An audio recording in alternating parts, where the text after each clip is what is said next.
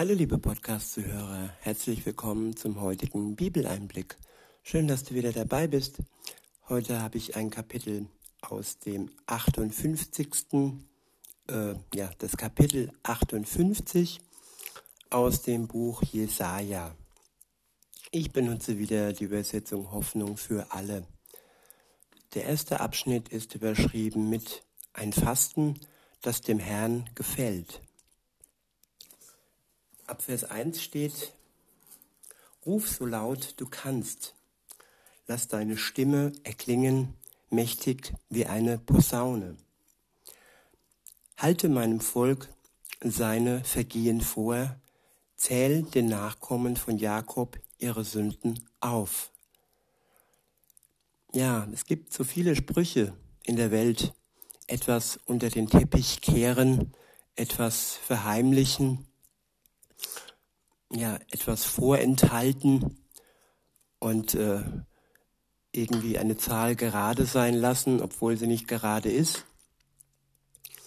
Und ja, Ehrlichkeit wird am längsten. Und wer Sünden unter den Teppich kehrt, wer Vergehen äh, mit dem Schwamm wegwischen möchte, der hilft eigentlich keinem Menschen. Und äh, wenn man selber ehrlich ist mit sich, mit seiner Schuld, mit seiner Sünde, dann kann man auch den anderen darauf hinweisen, wenn er schuldig geworden ist und wenn, wenn er ja gegenüber Gott hauptsächlich oder gegenüber auch uns ja schuldig geworden ist. Schuld trifft immer wieder auf im Leben und wir sollten wirklich ehrlich damit umgehen und uns nichts vormachen, dass sie ja nicht so groß wäre. Es gäbe ja andere, die Mörder und sonst wie wer. Nein, Schuld ist Schuld und sie steht zwischen uns und den Menschen und vor allem zwischen uns und Gott. Ja, und so sagte Gott zu Jesaja, dass er seinem Volk ähm, seine Vergehen vorhalten soll und ihre Sünden ja, aufzeigen soll. Und das ist wichtig, auch heute noch.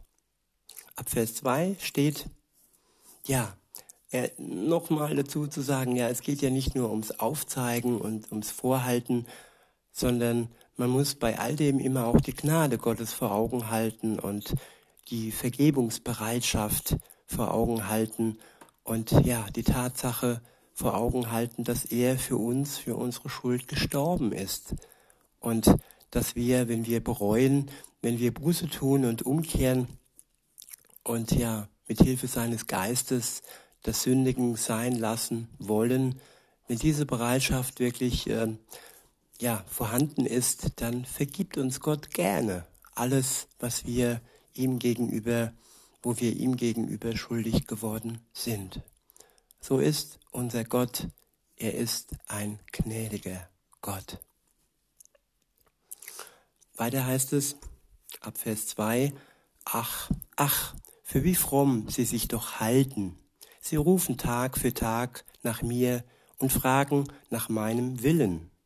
Sie kommen gern zum Tempel gelaufen, um meine Nähe zu suchen, weil sie sich einbilden, nach meinen Geboten zu leben. Darum fordern sie von mir auch ihre wohlverdienten Rechte. Warum siehst du es nicht, wenn wir fasten, werfen sie mir vor. Wir plagen uns, aber du scheinst es nicht einmal zu merken. Ja, diese vorwurfsvollen Gespräche zu Gott, die ihm mehr vorwerfen, als dass sie ihm danken können für das, was er ja uns Menschen schenkt. Wer kennt sie nicht? Manchmal ist man so trotzig wie ein Kind, nicht kindlich, sondern kindisch, unreif und denkt aber trotzdem, trotzdem, man wäre fromm und man würde sich an alle Gebote halten. Und das ist wirklich scheinheilig. Und solch ein scheinheiliges Leben muss einfach aufgedeckt werden, damit alles gereinigt wird und offen und ehrlich und wahrhaftig äh, die Beziehung zwischen uns und Gott geführt werden kann. Weiter heißt es, warum siehst du es nicht, wenn wir fasten? Werfen sie mir vor, wir plagen uns, aber du scheinst es nicht einmal zu merken. Darauf antwortete ich, wie verbringt ihr denn eure Fastentage? Ihr geht wie gewöhnlich euren Geschäften nach und treibt eure Arbeitgeber genauso an, eure Arbeiter genauso an wie sonst auch. Ihr fastet zwar, aber gleichzeitig zankt und streitet ihr und schlagt mit roher Faust zu. Ja, das ist diese Doppeldeutigkeit. Sonntags in die Kirche gehen und dann, ja, dann brutal mit der Faust zuschlagen. Und ja, das ist kein Fasten und das ist auch kein Glaube, der wahrhaftig ist und das ist auch kein Leben, das Gott gefällt. Weiter heißt es, wenn, wenn das ein Fasten sein soll, dann höre ich eure Gebete nicht. Ja, warum hört Gott mein Gebet nicht? Oftmals steht einfach was, einfach etwas zwischen mir und Gott. Dann bin ich so trotzig wie, ja, die Israeliten hier damals und denke, ja, ich bin doch, ja, so gut und warum hilft ihr nicht? Warum erhört, erhört er mein Gebet nicht. Ja, weil irgendetwas zwischen mir und ihm steht, weil mein Verhalten nicht heilig ist und weil es erst einmal durch den Geist Gottes gereinigt werden muss, aufgedeckt werden muss und das Kreuz gelegt werden muss und ja, mein Diamant noch etwas mehr geschliffen werden muss, bis ich so weit bin, dass Gott mir wenn es in seinem Wille, Willen ist, mein Gebet erfüllen kann. Weiter heißt es, denkt ihr, mir einen Gefallen zu tun, wenn ihr bloß auf Essen und Trinken verzichtet, den Kopf hängen lässt, lasst und euch in Trauergewändern in die Asche setzt? Nennt ihr so etwas Fasten? Ist das ein Tag, an dem ich, der Herr, Freude habe? Nein, ein Fasten, das mir gefällt, sieht anders aus. Doppelpunkt. Löst die Fesseln der Menschen, die man zu Unrecht gefangen hält. Befreit sie vom drückenden Joch der Sklaverei und gebt ihnen ihre Freiheit wieder.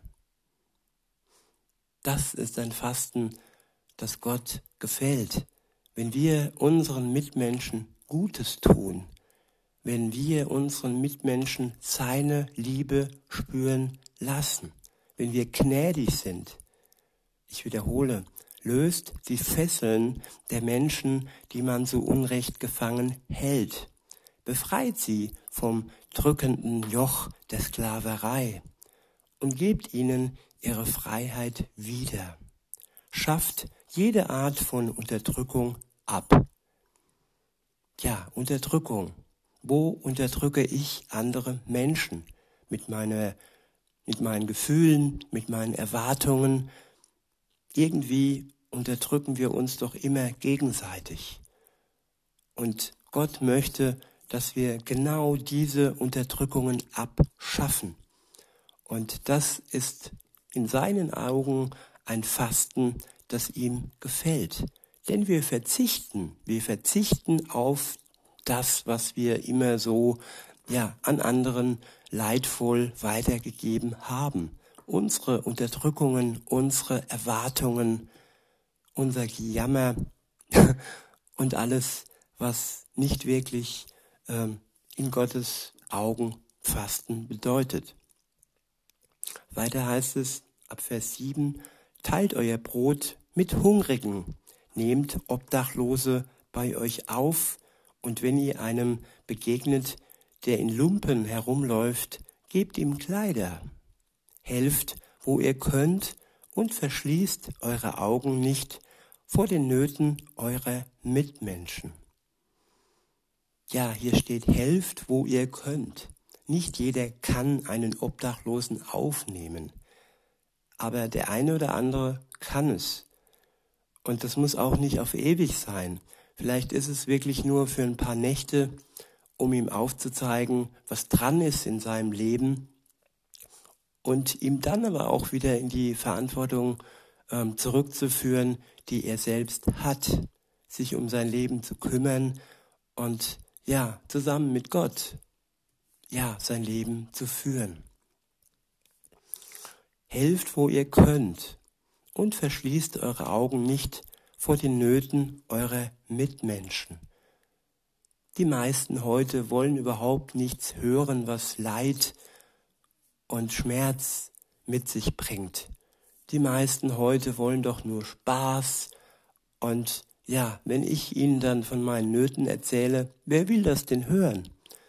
Und Gott möchte, dass wir anders sind, dass wir gerade für die Nöte und für das Leid der anderen da sind, dass wir anders sind, dass wir Licht und Salz sind für diese Welt. Ab Vers 8 heißt es, dann wird mein Licht eure Dunkelheit vertreiben wie die Morgensonne, und in kurzer Zeit sind eure Wunden geheilt. Ja, wenn wir uns so verhalten gegenüber unseren Mitmenschen, wenn ihre Nöte uns ja ans Herz gehen, wenn wir uns kümmern, wenn wir tun, was wir können, dann wird Gott ja Licht sein, Licht in unserer Dunkelheit in unserer persönlichen Dunkelheit. Und da geht es nicht um die Dunkelheit der anderen, sondern da geht es um deine Dunkelheit, liebe Zuhörerin, lieber Zuhörer. Wenn du dein Herz öffnest, zuallererst für Gott und danach für deine Mitmenschen, dann wird Licht werden, dann wird es hell in deiner Dunkelheit. Weiter heißt es, und in kurzer Zeit sind eure Wunden geheilt.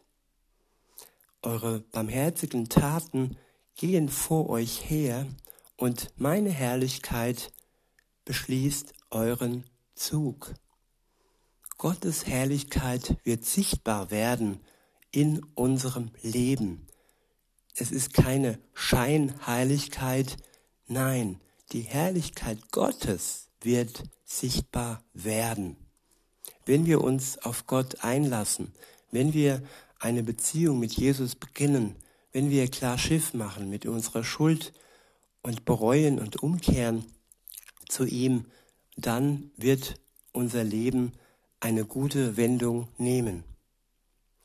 Ab Vers 9 steht, wenn ihr dann zu mir ruft, werde ich euch antworten.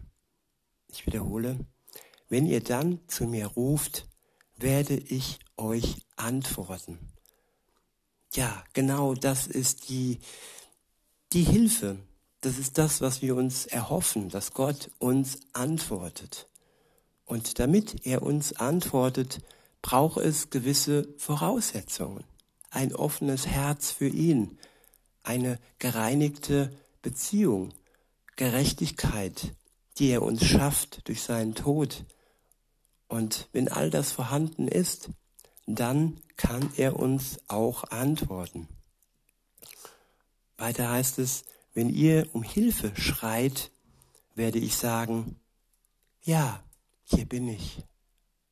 Ist das nicht wunderbar, wenn Gott dir antwortet, ja, hier ist er für dich?